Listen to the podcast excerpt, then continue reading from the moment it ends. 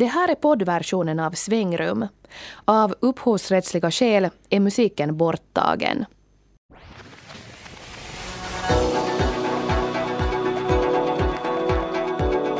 Att bada i pengar eller vända på varje slant. Idag handlar Svängrum om inställningen till pengar och konsumtion.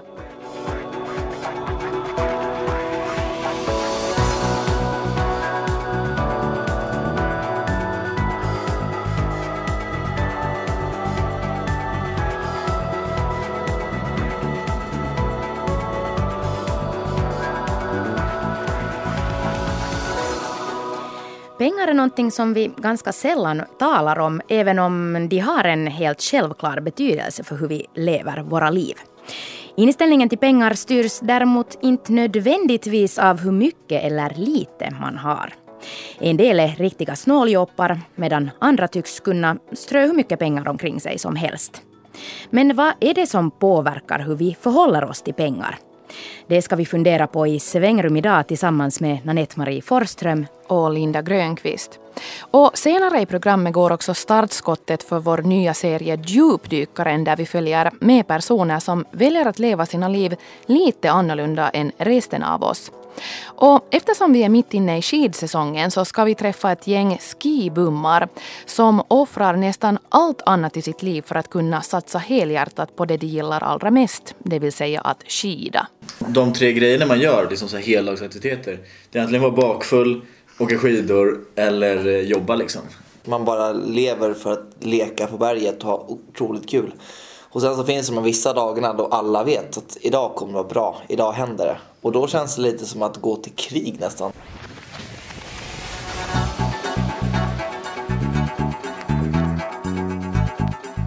Det luktar inte eh, namnet på en ny antologi där flera unga finlandssvenskar skriver om sin inställning till pengar. Vi ska nu tala lite närmare med Ronja Boye som utmärker sig bland de här skribenterna genom sin utpräglade sparsamhet. Själv beskriver hon sig till och med både som snål och girig.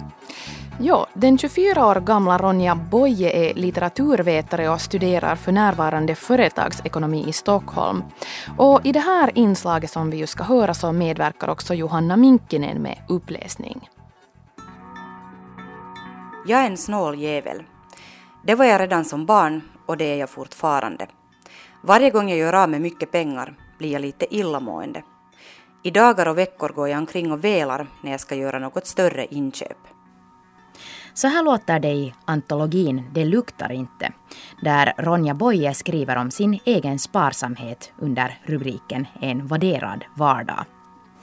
För henne handlar det mycket om att gardera sig mot att det kan gå dåligt i framtiden sparsamhet det handlar ganska mycket liksom om tillförsikt till livet. Alltså om man tror att det kommer att gå bra och lösa sig då behöver du ju inte vara sparsam. Du sparar ju på något sätt för hårda tider eller tänka dig att du kommer nog behöva de här pengarna sen och då tar du hellre och väntar på bussen än tar en taxi hem.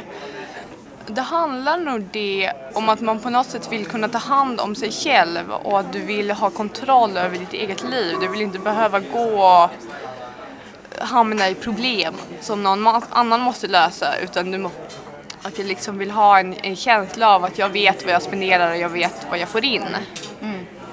Um, så det hänger nog kanske ihop med det att jag har alltid varit sådär fundersam på att kommer det ändå att lösa sig och det är nog bäst att om det inte löser sig att jag nog har tagit hand om det själv och har lite buffert och klarar mig. Nej, jag har aldrig haft speciellt stor tillförsikt eller varit bra på att hantera osäkerhet. Jag litar inte på att saker löser sig. Det enda jag litar på är att jag löser dem och jag är realistisk nog för att inse att jag inte alltid är nog. Hänger det på något sätt ihop med någon form av rädsla alltså? Ja, alltså inte kanske en... Inte så att man går omkring och är rädd men eh, men nog ändå en liksom oro på något sätt. Och jag tror att därför, därför känner ju nog de flesta av oss igen att vi spenderar mer när vi är väldigt uppåt eller när det går bra eller när man är lite berusad och man tänker sig att, att nej, men det här kommer nog ändå fixa sig. Um, medan om man har haft en dålig dag och är lite ner och är liksom så orolig för att kommer ditt jobb att förlängas så kommer du få sommarjobb och så vidare. Så då är du hellre att spara de pengarna senare. På vilket sätt tar det här sig uttryck i ditt liv? Eh, det är nog som jag beskrev, att det går sådär i perioder. Att jag liksom i perioder går just och funderar liksom. Vet du, spar in på allt möjligt. Jag tar inte en, en kaffe på stan och jag köper inte, en, köper inte extra godis eller så vidare. Samtidigt som i just perioder då du känner att åh, nu går det bra så spenderar du mer och då lägger du plötsligt ut utan att liksom eftertanke. Sen läste jag i den här, uh, du är alltså med i en sån här finlandssvensk antologi där flera unga skriver om sin inställning till pengar. Och där läste jag att du brukar föra in dina utgifter i en Excel-tabell. är det sant alltså? Ja, ja, alltså jag gör ju bokföring. Okay. Och tittar också sådär trender över att har jag och också liksom delar upp det i olika poster såklart. Att vilken typ av avgift är det och har en budget för varje typ av, av är det hälsovård, är det resor, är det det ena eller andra så finns det en budget för det. Okej. Om man får fråga så hur till exempel resonerar du kring hälsovård? Vad har du för tak på någonting sånt?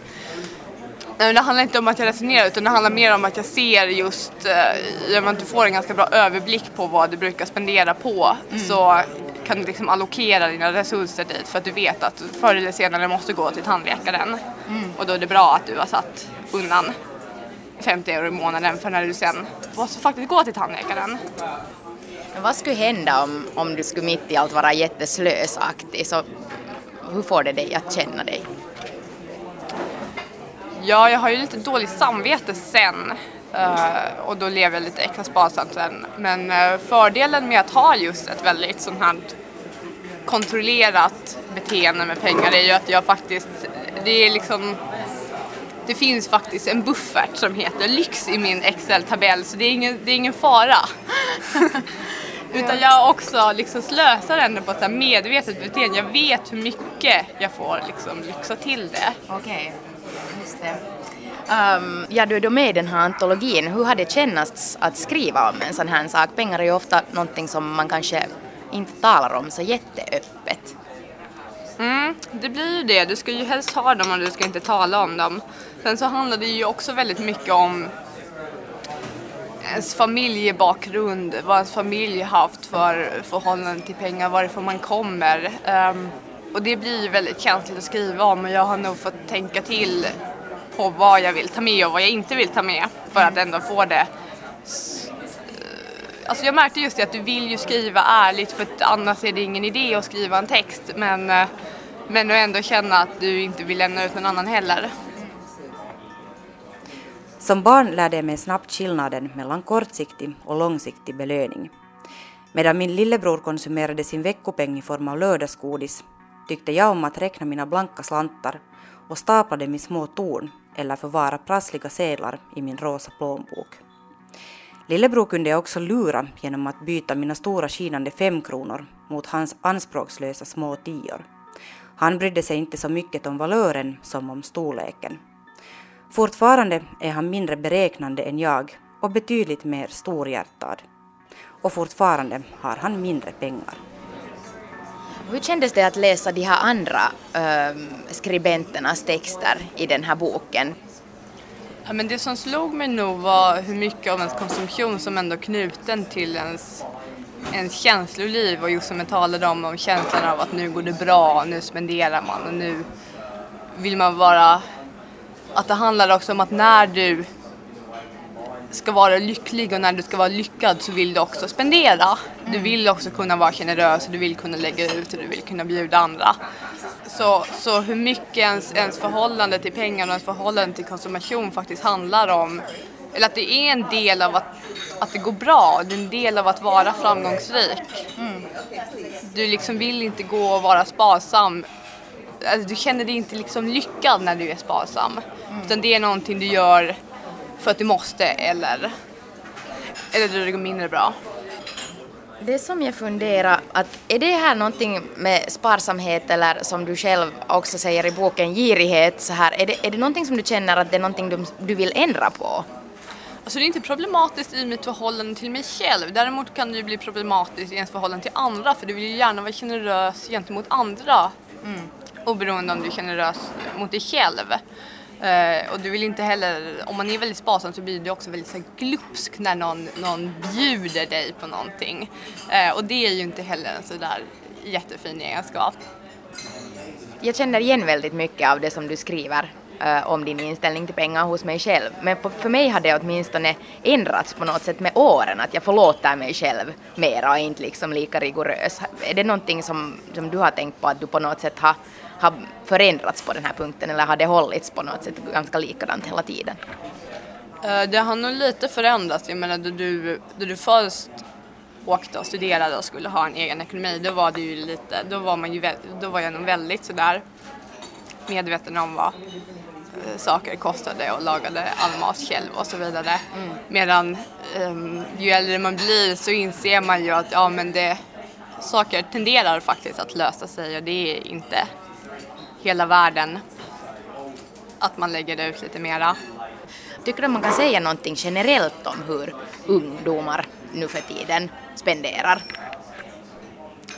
Eh, jag vet inte om jag vill uttala mig bara om ungdomar men det är ju klart att um, Europas växande konsumtion de senaste åren är ju finansierad av belåning. Och det mm. ser man ju också, jag har en artikel bara häromdagen hur belåningsgraden ökar bland hushållen. Um, så det, det, det är ju generellt i vårt samhälle så att vi konsumerar mer än vad vi egentligen har råd med. Um, och det intressanta är ju det att, att det kommer ju vara man säger ofta att det är 80-talisterna som första gången kommer sen ha sämre förhållanden än sina föräldrar. Att det har gått uppåt väldigt länge. Men att men jag menar vi under vår, vår uppväxt ändå har drabbats mycket av denna vad heter det, lärarpermitteringar och jag mm. gick i lågstadiet och så vidare. Man har upplevt hur saker snaggas i kanten. Um, och att det faktiskt kanske kommer vända och gå sämre för oss. Och där hörde vi alltså Ronja Boye som är en av skribenterna som har skrivit antologin Det luktar inte där unga vuxna alltså skriver om sitt förhållande till pengar.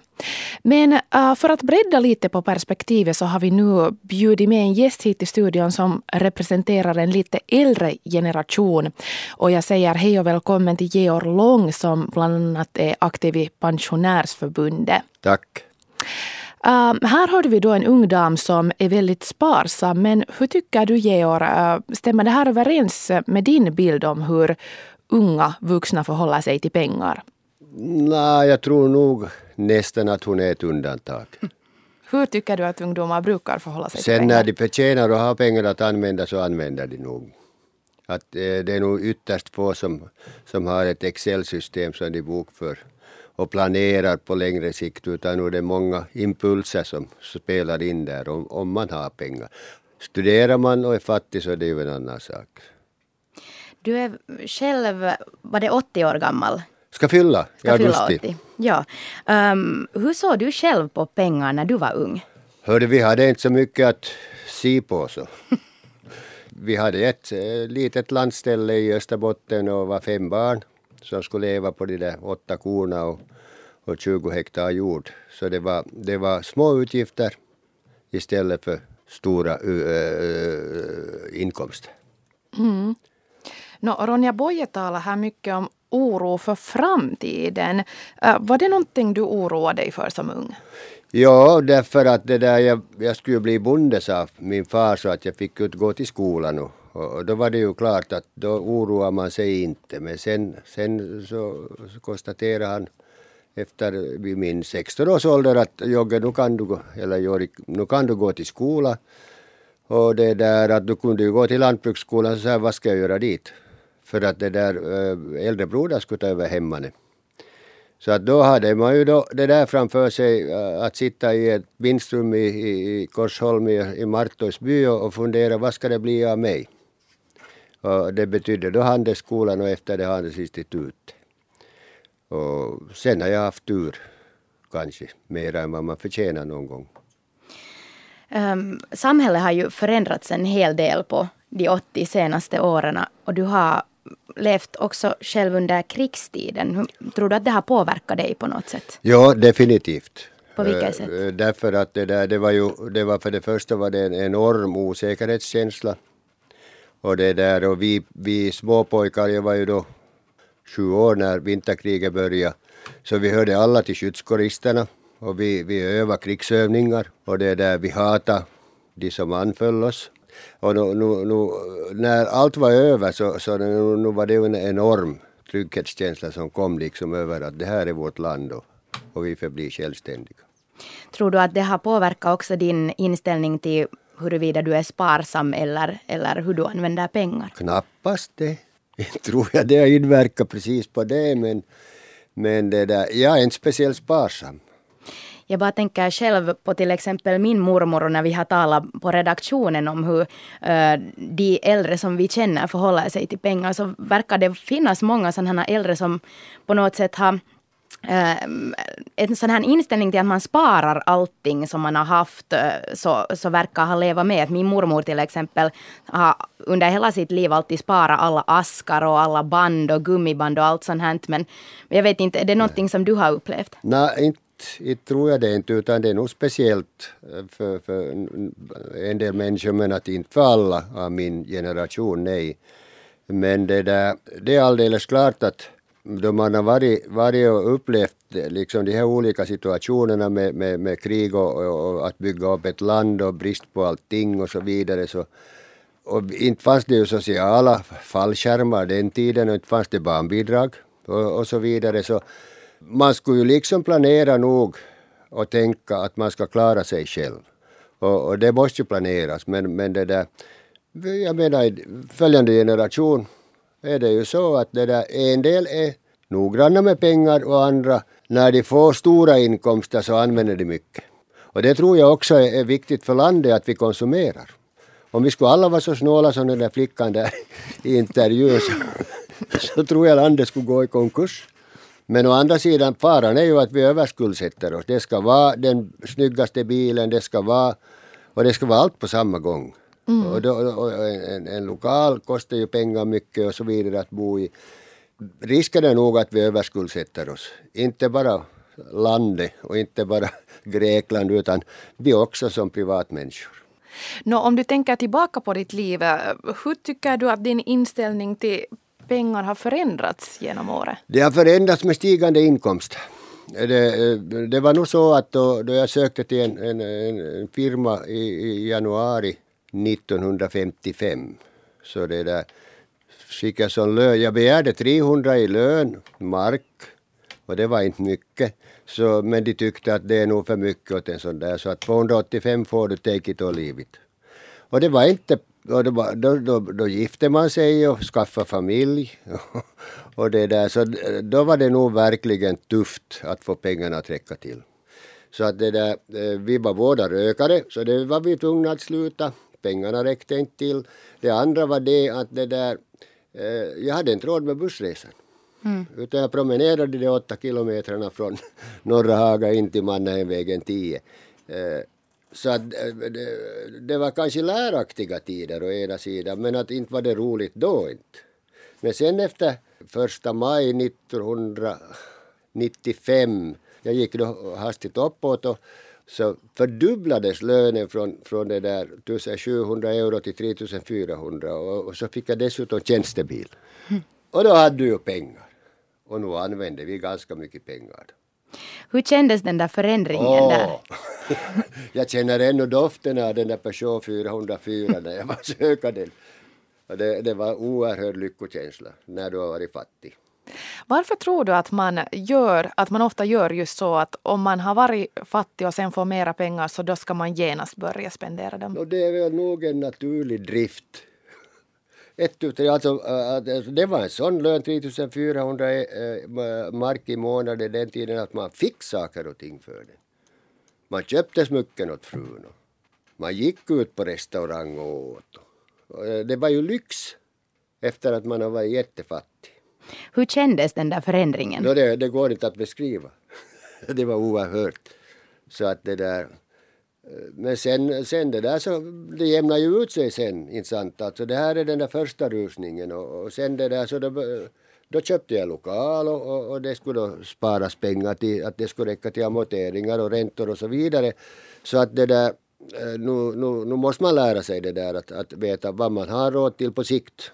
Och sen blev det ju, då i början av 60-talet så blev det ju blev det ju det där eh, pensionssystemen ändrades och, och, och grundtryggheten förbättrades. Så att det där, vi har nog blivit bortskämda, vi har det bra här i landet. Vi har nog det jättebra. Hur tycker du i Finland att, att man ser på andras framgång och det att andra har pengar? Avundsjuka. Ju mindre ord, desto mer avundsjuka. Man säger ju ofta att den som delar med sig allra mest ska få, till exempel i en, en psalm och så här. Uh, hur tycker du att, um, så här generellt med din erfarenhet, tycker du att det har gått bättre för dem som har varit sparsamma eller för dem som har varit generösa? Nu skulle jag säga att de som är, de som är det där generösa och, och, har möjlighet till det så nu, nu går det ju bra för dem men att det där nu nu går det ju bra för sparsamma också bara det hålls inom vissa gränser. Mm. Man får ju inte bli för snål för då blir det en sjukdom. Mm. Om du tänker då på de yngre generationerna idag, ja. tycker du att, ehm, eller vad tycker du om deras inställning till pengar? Tycker de att pengar är för viktiga eller för lite viktiga eller? Nå, jag vet inte, eh, nu tror jag att de tror jag att de anser att de, inte, inte har vi ändrat så mycket. Mm. Alltså från min generation framåt. Alltså nu är det ju samma faser som de här följande generation går igenom. Jag ser ju redan tredje generationen. Och de, och nu tycker jag att de, de tänker på, ganska nära på samma sätt som, som mig men de, har, de är på en annan nivå idag. Så jag känner ju till mina, mina eh, söner så de har klarat sig bra. Och, Ena har varit mera frikostig med sig själv och den andra redan från ung, ung tid så spara till större saker, sina veckopengar medan den där, ni pratar ju om den där intervjun där om, om lillabror som åt gotta. Mm. Och, och, det där. Men nu ändrar de sig med åren och, och, och klarar sig. På bra sätt också. Både en slösare och en icke-slösare. Men att det gäller att ta sig i kragen. Bra, då säger vi tack till dig Georg Lång för att du kom med här och talade om pengar i svängrum. Tack ska ni ha.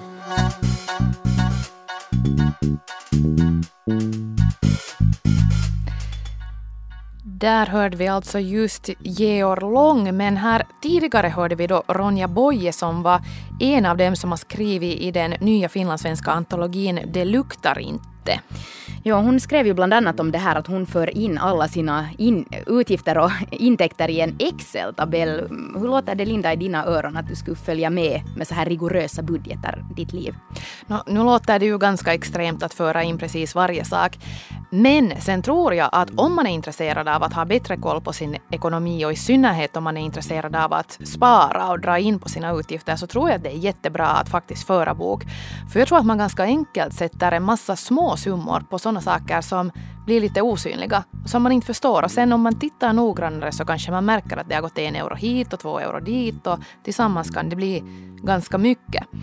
Men sen å andra sidan så tänker jag att fast det kan vara bra det här att, att spara och leva sparsamt och, och så här inte slösa för mycket, så tror jag också att det kan vara hälsosamt att ibland lite släppa på den här kontrollen och, och faktiskt kunna unna sig någonting också. Att det är ju inte roligt om man sitter på till exempel en dyr restaurang och hela tiden på något sätt gör någon sån här kostnadskalkyl. Att är det här nu värt det? Att är det här nu verkligen så gott att jag ska betala 20 euro för den här biffen? Att det tycker jag att sen när man bestämmer sig för att slösa så då måste man också slösa. Ja, så här att det inte blir för mycket fokus heller på de här pengarna. Det kan jag tänka mig. Men sen å andra sidan så förstår jag nog den den här stresskänslan som man får. För jag tycker också att det känns som att pengar bara rullar in och de rullar ut och de rör på sig och har, lever ett eget liv som man kanske inte riktigt har kontroll över. Och då om man faktiskt skulle sen föra in alla sina intäkter och utgifter så skulle man ju få kontroll på ett helt annat sätt. Den här antologin Det luktar inte, den kommer ju till slutet av mars men vi har fått eh, läsa den här boken på förhand. Hade du några spontana tankar när du läste den här boken? No, eh, först och främst så tycker jag att det är jättefräscht att, att det kommer en bok där folk på riktigt talar om sin inställning till pengar. För när det just är så här att det är väldigt sällan som, som det talas om pengar fastän det är självklart att vi, att vi har att göra med dem hela tiden och att de påverkar vårt liv jättemycket. Och plus att den dessutom är väldigt lättläst och intressant så det kan man kanske inte säga om precis alla finlandssvenska antologier.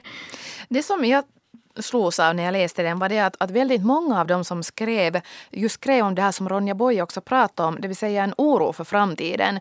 Uh, och det här med snuttjobb och att man på något sätt inte har en säker ekonomi och att det har påverkat hur de ser på pengar. Och det här att det var fler än en också som skrev att de upplever att dina, deras föräldrar på något sätt kanske inte direkt hade det bättre ställt. Men mm. att de levde under en tid där det så att säga fanns jobb hela tiden. Att de hade inte samma osäkerhet. Och det tyckte jag var jättespännande. För att det här är någonting jag kan känna um, igen i mig själv. Och det kändes jättebra att läsa att det är andra som funderar på det här också. Att jag är inte ensam som ligger och grubblar om nätterna att hur ska jag få ekonomin att gå ihop och så här.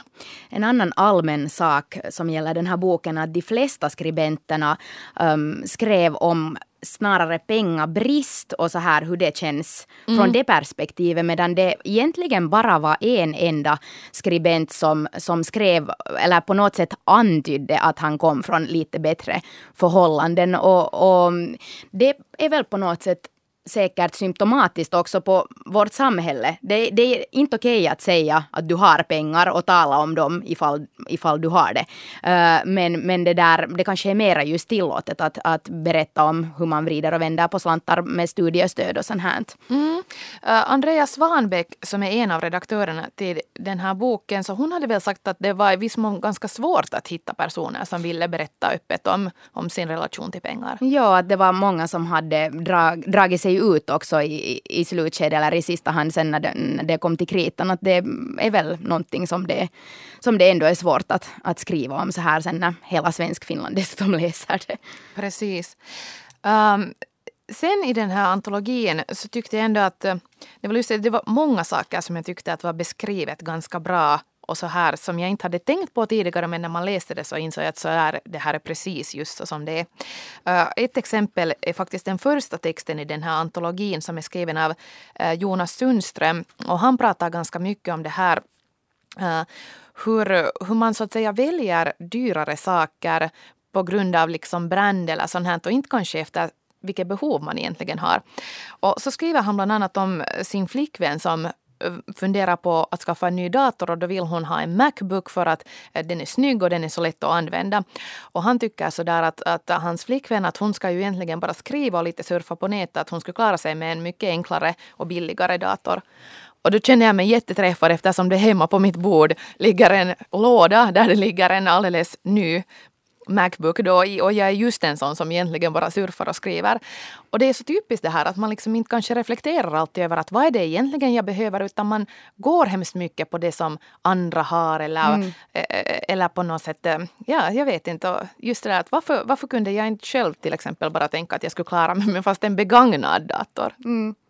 Sen en annan sak som Jonas Sundström också tog upp är det här med att, att när man har pengar och ska fundera vad man ska göra med dem så leder det ju också till att man måste ha val och då kan man ju få beslutsångest. Så att han skrev så där att egentligen är det uh, de som har lite pengar och de som har jättemycket pengar att de i viss mån har ett enklare liv. För de behöver inte ta ställning till antingen så har de inga pengar och måste leva med det. Mm. Eller sen har de hur mycket som helst och det spelar inte så stor roll hur de gör för de kommer liksom ändå alltid att klara sig. Men att det är de som är här mitt emellan som hela tiden på något sätt, för den blir pengar extra viktig.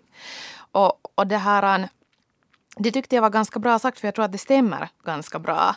Sen å andra sidan så är det säkert jätteskenheligt också att säga att man skulle nog ha det lättare med mindre pengar. Att då ska man inte behöva fundera hur man ska, liksom, vad man ska göra med dem. För att att ja, om man nu på riktigt skulle vara väldigt fattig så skulle man säkert ändå vilja ha mera pengar. En annan sak som jag kom att tänka på är just den här paradoxen på något sätt mellan det. Det var flera som skrev att uh, ja, de vill bli mer förmögna eller vill bli rikare, vill få högre lön och så här. Och just att det är okej att säga att det är en strävan att, att, att bli rik, men det är inte okej att säga att man är rik. Och det är på något sätt intressant att, att, att det är så. Mm. Eller sen framförallt det där att det är kanske mer okej om du har varit fattig och blivit rik. Ja. Sen får du nog säga att du är rik, men har du varit rik hela tiden så det liksom räknas inte.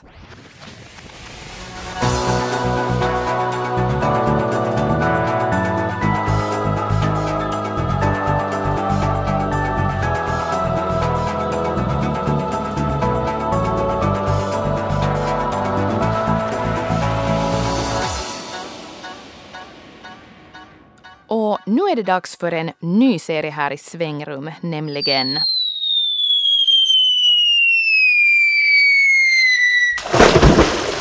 Djupdykaren. I Djupdykaren träffar vi personer som lever sitt liv på ett lite annorlunda sätt än vi vanliga dödliga. Personer som på olika sätt har valt att löpa linan ut och lever sitt liv på sina egna villkor. Och först ut är ett gäng så kallade skibummar i schweiziska Engelberg. Paradislig Beach Boys, som de här svenska killarna kallar sig, så de drar vinter efter vinter till Alperna och lämnar vardagen bakom sig och gör det, gör det de brinner för allra mest, det vill säga åker skidor eller snowboard.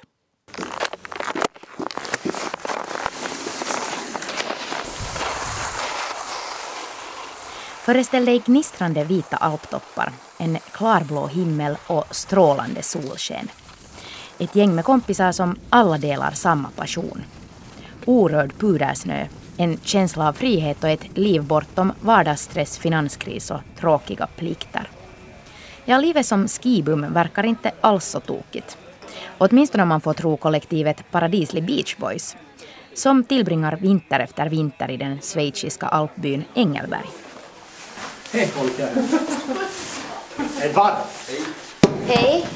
Det här är några av eh, de som bor här. När jag hör ordet skibum så tänker jag på någon som lever på minimibudget och bor trångt och obekvämt med en massa andra i en shabby lägenhet. Vi är sju stycken som bor här hela tiden. Okej. Här till badrum, eh, dusch och... Två badrum. Den klichébilden stämmer däremot inte överens med den lyxiga trevåningslokalen som Linus, Archibald, Johan Axelsson, Ville Persson och Edvard Berg delar på. Jag har själv haft som alltid en, liksom som en barndomsdröm att alltid åka skidor och liksom bo och leva så här. Eh, sen så på vägen har man fått massa nya drömmar. Och, men det var rätt så självklart ändå att när jag tog studenten för två år sedan att eh, åka ner hit och göra min första säsong. Eh, jag kände väl ingen när jag kom ner. Men eh, som tur var hamnade jag in på ett bananskal in här. I det här huset med de här killarna. Det var toppen. Om ni ska beskriva en, en vanlig dag här eh, för er, hur skulle den se ut? En, en puderdag är Uppställning sju. uppställning sju. Käkar frukost och går härifrån klockan åtta till liften om man ska ta bussen. Sen är det väl åkning fram till sista lyft i fyra. Jag tänkte precis säga det, de, de tre grejerna man gör, liksom så här heldagsaktiviteter. Det är antingen vara bakfull, åka skidor eller eh, jobba liksom. Och de där vissa dagarna är det bara mer än lek. Man bara lever för att leka på berget och ha otroligt kul. Och sen så finns det de vissa dagarna då alla vet att idag kommer det vara bra, idag händer det. Och då känns det lite som att gå till krig nästan. Alltså det, det, men frukosten, frukosten är alltid kul liksom. Men det, är ändå, det finns ändå det här inom en som ligger och gnor och man vet inte riktigt vad som kommer vänta. Eh, och då är det lite nervösa steg till backen och sen så de väl är där så pang, då blir det bara total njutning. Vad händer efter skiddagen? I vanliga fall så brukar vi väl vara rätt många som lagar mat här också. Att alla samlas liksom efter skidåkningen eller om man har jobbat också så möts alla upp här så käkar vi vid åtta tiden kanske. Mm, något absolut. sånt. Idag blir det väl en 10 pers till middag plus, eller vad blir det? Ja. Det låter ju lite som en familj. Ja, det är, ja, det är lite som en familj. Det är som en familj. Ja. A brother from another mother liksom. Allihopa. Eller vad man ska säga liksom. Men för någon som inte vet alltså, vad är en bra dag på berget för er? För det är kanske inte riktigt samma som för någon som kommer hit från Zürich och åker i solskenen på en söndag. Nej men alltså det, där har man lite fel. Jag tror nästan att det kan vara samma sak. Alltså vi är väl här allihopa för att ha otroligt kul. Eh, vare sig om det är att kasta sig ut för klippor eller göra en snygg högersväng i pisten. Det, man är ute med sina kompisar nära och kära och har kul i solen. I vår... Precis, det behöver inte vara den dagen med mest snö som är den bästa dagen heller. Utan, eller det är väl roligt i princip alla dagar man åker upp och åker så blir det ändå oftast en bra, man är typ med kompisar och alltså det man glömmer bort lite allting också. Eller det är ingenting, det är generellt när man är här nere tycker jag att det är lite så här, det är lite som en bubbla här nere. Det är ingenting som existerar utanför Engelberg. Och när man väl är uppe på berget så glömmer man bort typ att man ska ner och jobba på kvällen eller att man ja, vad man än måste göra eller man har att göra så är det ändå när man är uppe på berget så är det total avkoppling och man lever väldigt mycket för den stunden när man bara är där uppe. Och, Många gånger kan bara vara vad säger, umgänget och de åker med. Liksom, det är trevliga människor du åker med bland dina bästa kompisar. Liksom, och har, alla typ gör det de älskar att göra. och Sjukt kul liksom, bara att umgänget, att man har världens bästa dag. Och typ, det är astrevlig stämning, sitter och skämtar och snackar i liften hela tiden. Och, bara, och gör det man älskar. Liksom. Det, det är det som liksom, toppar liksom. Så det handlar mycket om gemenskap. Men, men vad är det med skidåkning eller snowboarding som är så fantastiskt? Jag vet inte. Alltså, jag, eller många pratar ofta om, eller jag tycker det är lite när man kommer upp på berget så är det lite så här att man det är lite så här oändligt också. Eller lite så här som folk beskriver havet typ. Att man inte kan man ser typ. Det är bara så här en skön känsla typ. Och det är lite den känslan jag får när jag åker upp på berget också. Men mest är det ändå att man bara glömmer bort typ. Eller man tänker typ aldrig längre än att nu ska vi åka det åket. Man lever väldigt mycket för stunden. Man går ut och grubblar och alltså, de tankar när man, när man är ute och skidor. Då, liksom, då gör man det liksom. Och bara åker och slappnar av. Om man, om man tänker mer på sensationen att åka skidor eller bräda, det är, det är väl fartkänslan och hela liksom, eh, känslan man får i kroppen också. Det är, Men eh, Men just som gör som man glömmer bort så mycket också. Just med lösningar är det lite så här frihetskänslan, lite så här surfande känslan. Liksom, och, och bara flyta ner nästan liksom, och det slår ingenting. Man bara glider fram och tillbaka och svänger och svänger. Så kanske en liten klippa och bara flyger man liksom, nästan så att det saktas ner och så bara landar man och bara... Nu har vi talat om det som är fantastiskt, men, men ser ni att ni offrar någonting också? Ni har varit här, i alla fall de flesta av er, flera år i rad eh, för, för den här passionen. Alltså, ja. Man träffar ju inte, eller i alla fall jag är hemma i Sverige en månad om året kanske. Kanske lite mer. Så det är klart man inte träffar typ sin familj eller sina andra vänner hemma så mycket. Um, men det, alltså jag vet inte om man offrar, det är lite mer att man Prioriterar det här mer kanske? Ja. Vad ska man säga? Ja. Det är lite därför vi har det här huset också. För att nu, nu kan, kan det komma folk och hälsa på. Det, det är ju ett så lätt sätt att leva det här. Det blir som en dröm. Man drömmer sig iväg från verkligheten på något sätt. Och den här bubblan är ju många som snackar om. Men, mm. Hur skulle du beskriva den här bubblan? Jag, läste, jag hörde inte, läste inte nyheter på första året jag var här nere. Man får inte reda på någonting om vad som händer utanför byn. Och typ det enda man tänker på, eller det enda man sitter och tittar är snörapporter. När kommer nästa snöfall? Det är typ en största problem skulle jag säga. Om det inte kommer snö, så när kommer snön? Det och när stänger mataffären? Ja, ja. Det stänger ganska Det är ju det! Det är ett tungt liv. Början. Ja, vi ska, vi ska, ja, vi ska det. Men det, jag tror att det är väl många som har den bilden hemifrån Sverige i alla fall. Att man är här nere och, och glassar. Eller det är lite så här, man kan inte fly från vardagen men det blir ju ändå lite så. Man har ju väldigt lite problem och, men det är också, jag tror att det är många som får den här abstinensen eller lite så här, Typ efter varje säsong så får man lite den abstinensen att nu måste jag ta tag i mitt liv. Nu kan jag inte leka, fortsätta leka. har ni liksom någon horisont sådär hur länge ni tänker, är det för evigt? Ser ni det som ett livsval eller tror ni att det här är någonting ni gör fram till en viss tid? Jag tror det, man måste nog någon gång sluta leva så här liksom. Eller jag tror det i alla fall. Eller, Jag vet alltså jag har ju ändå jobbat här nere året om. Så finns det allt från alltså, folk som inte jobbar någonting och sen Johan som jobbar, jobbar en fulltidstjänst liksom. Mm. Men då får han ju pussla det med att han får plats och åka snowboard samtidigt. Liksom, så att, men jag vet inte. Jag tycker det är jäkligt kul just nu och den dagen jag inte tycker det är kul så kommer jag antagligen sluta. Men när det kommer inträffa, det vet jag inte. Jag skulle lätt kunna tänka mig att leva på en, inte kanske just här, men en alport eller eh, svenska fjällen eller whatever. Liksom. Det hade varit det jag gillar att göra, vara ute i naturen och liksom åka skidor. Så om man kan kombinera det med jobb och kan, någon familj i framtiden så why not liksom. För mig passar det inte att sitta inne på ett kontor och jobba utan Blir ni någonsin trötta på det här livet? Så vi- man blir lite trött kanske. När jag, må, jag måste ju jobba vissa dagar. Men vissa, många dagar kan jag ändå säga, okej idag är det tillräckligt bra på berget så att jag jobbar lite på morgonen, åker upp och åker, jobbar lite på kvällen.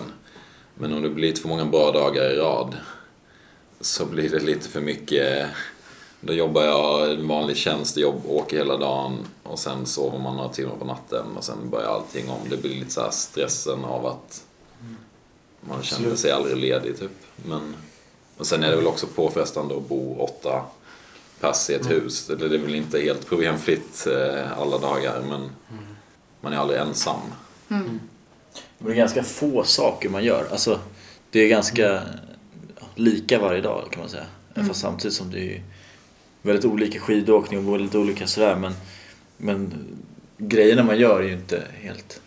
det- Man kan spela fotboll när det, när det- när det inte går att åka skidor liksom. Men ja, det finns inte så jättemycket annat att göra.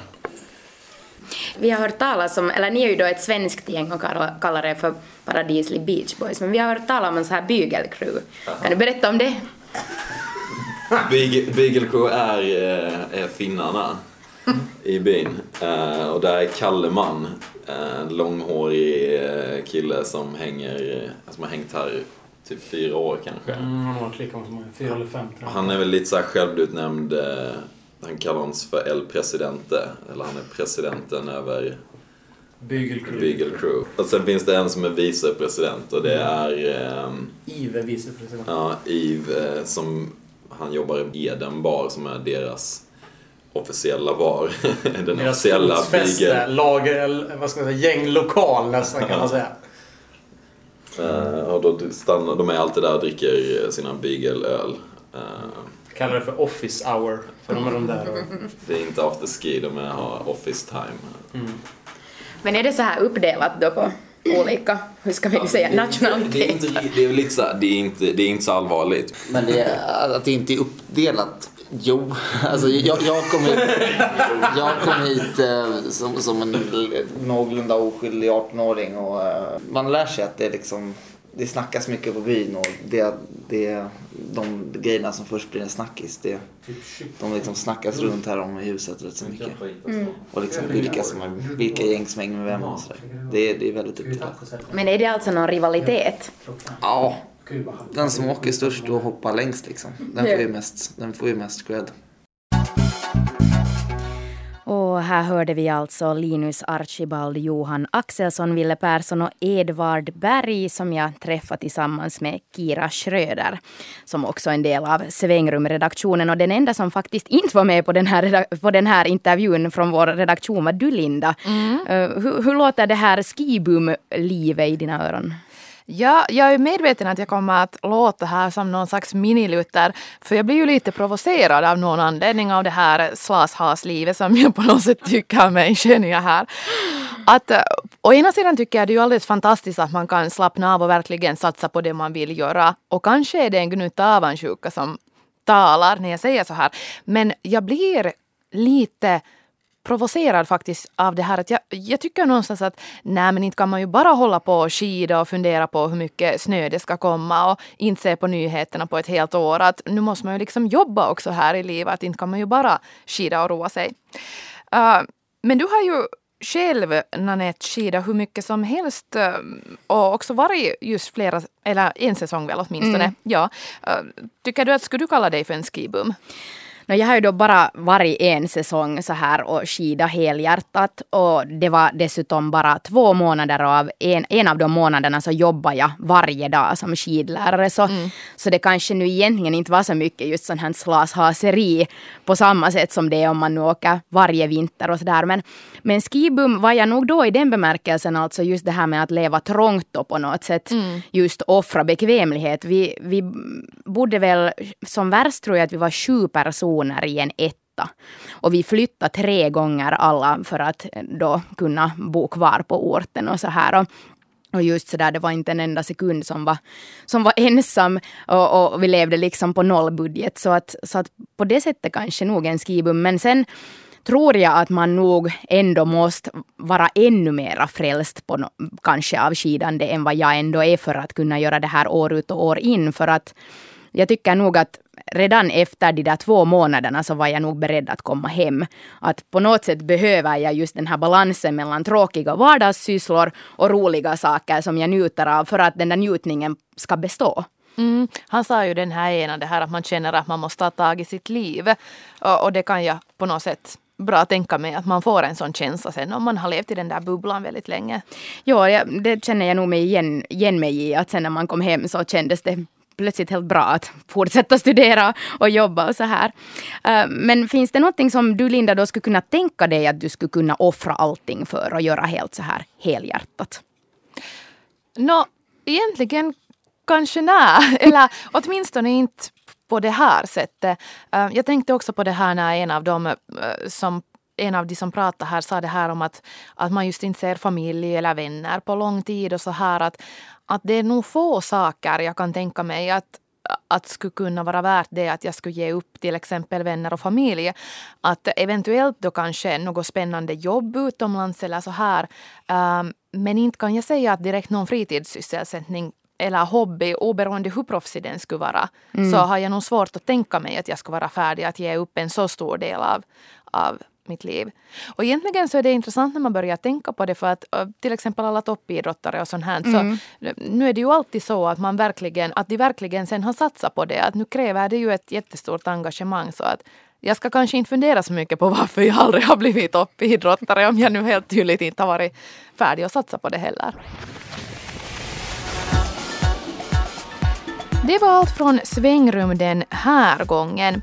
Nästa vecka ska vi tala om uppbrott och då kommer vi att träffa tre stycken personer som alla har brutit upp från någonting. En har flyttat till andra sidan av världen efter kärleken, en annan har sagt upp sig från jobbet och den tredje har skilt sig. Men hur tar man de här besluten och vilka är känslorna före, under och efter uppbrottet? Det hör du alltså om nästa vecka i Svängrum. Och tills dess så ska du förstås gå in på Svängrumbloggen och där har bland annat förra veckans program om vacciner och vaccinmotstånd eh, väckt en väldigt livlig debatt. Och så kan jag tipsa om att vi på Svängrum just nu söker efter nya icke-troende bloggare. Så om du känner dig manad så ska du absolut ta kontakt med oss på redaktionen. Och då kan du till exempel mejla oss på adressen svangrum.yle.fi eller om du nu hellre vill skicka ett vanligt brev så då är adressen svängrum postbox 61 00024 rundradion och bloggen hittar du alltså på svenska.yle.fi svangrum. Och så finns vi förstås på Facebook och Twitter. Men vi hörs igen nästa vecka. Hej då! Hej!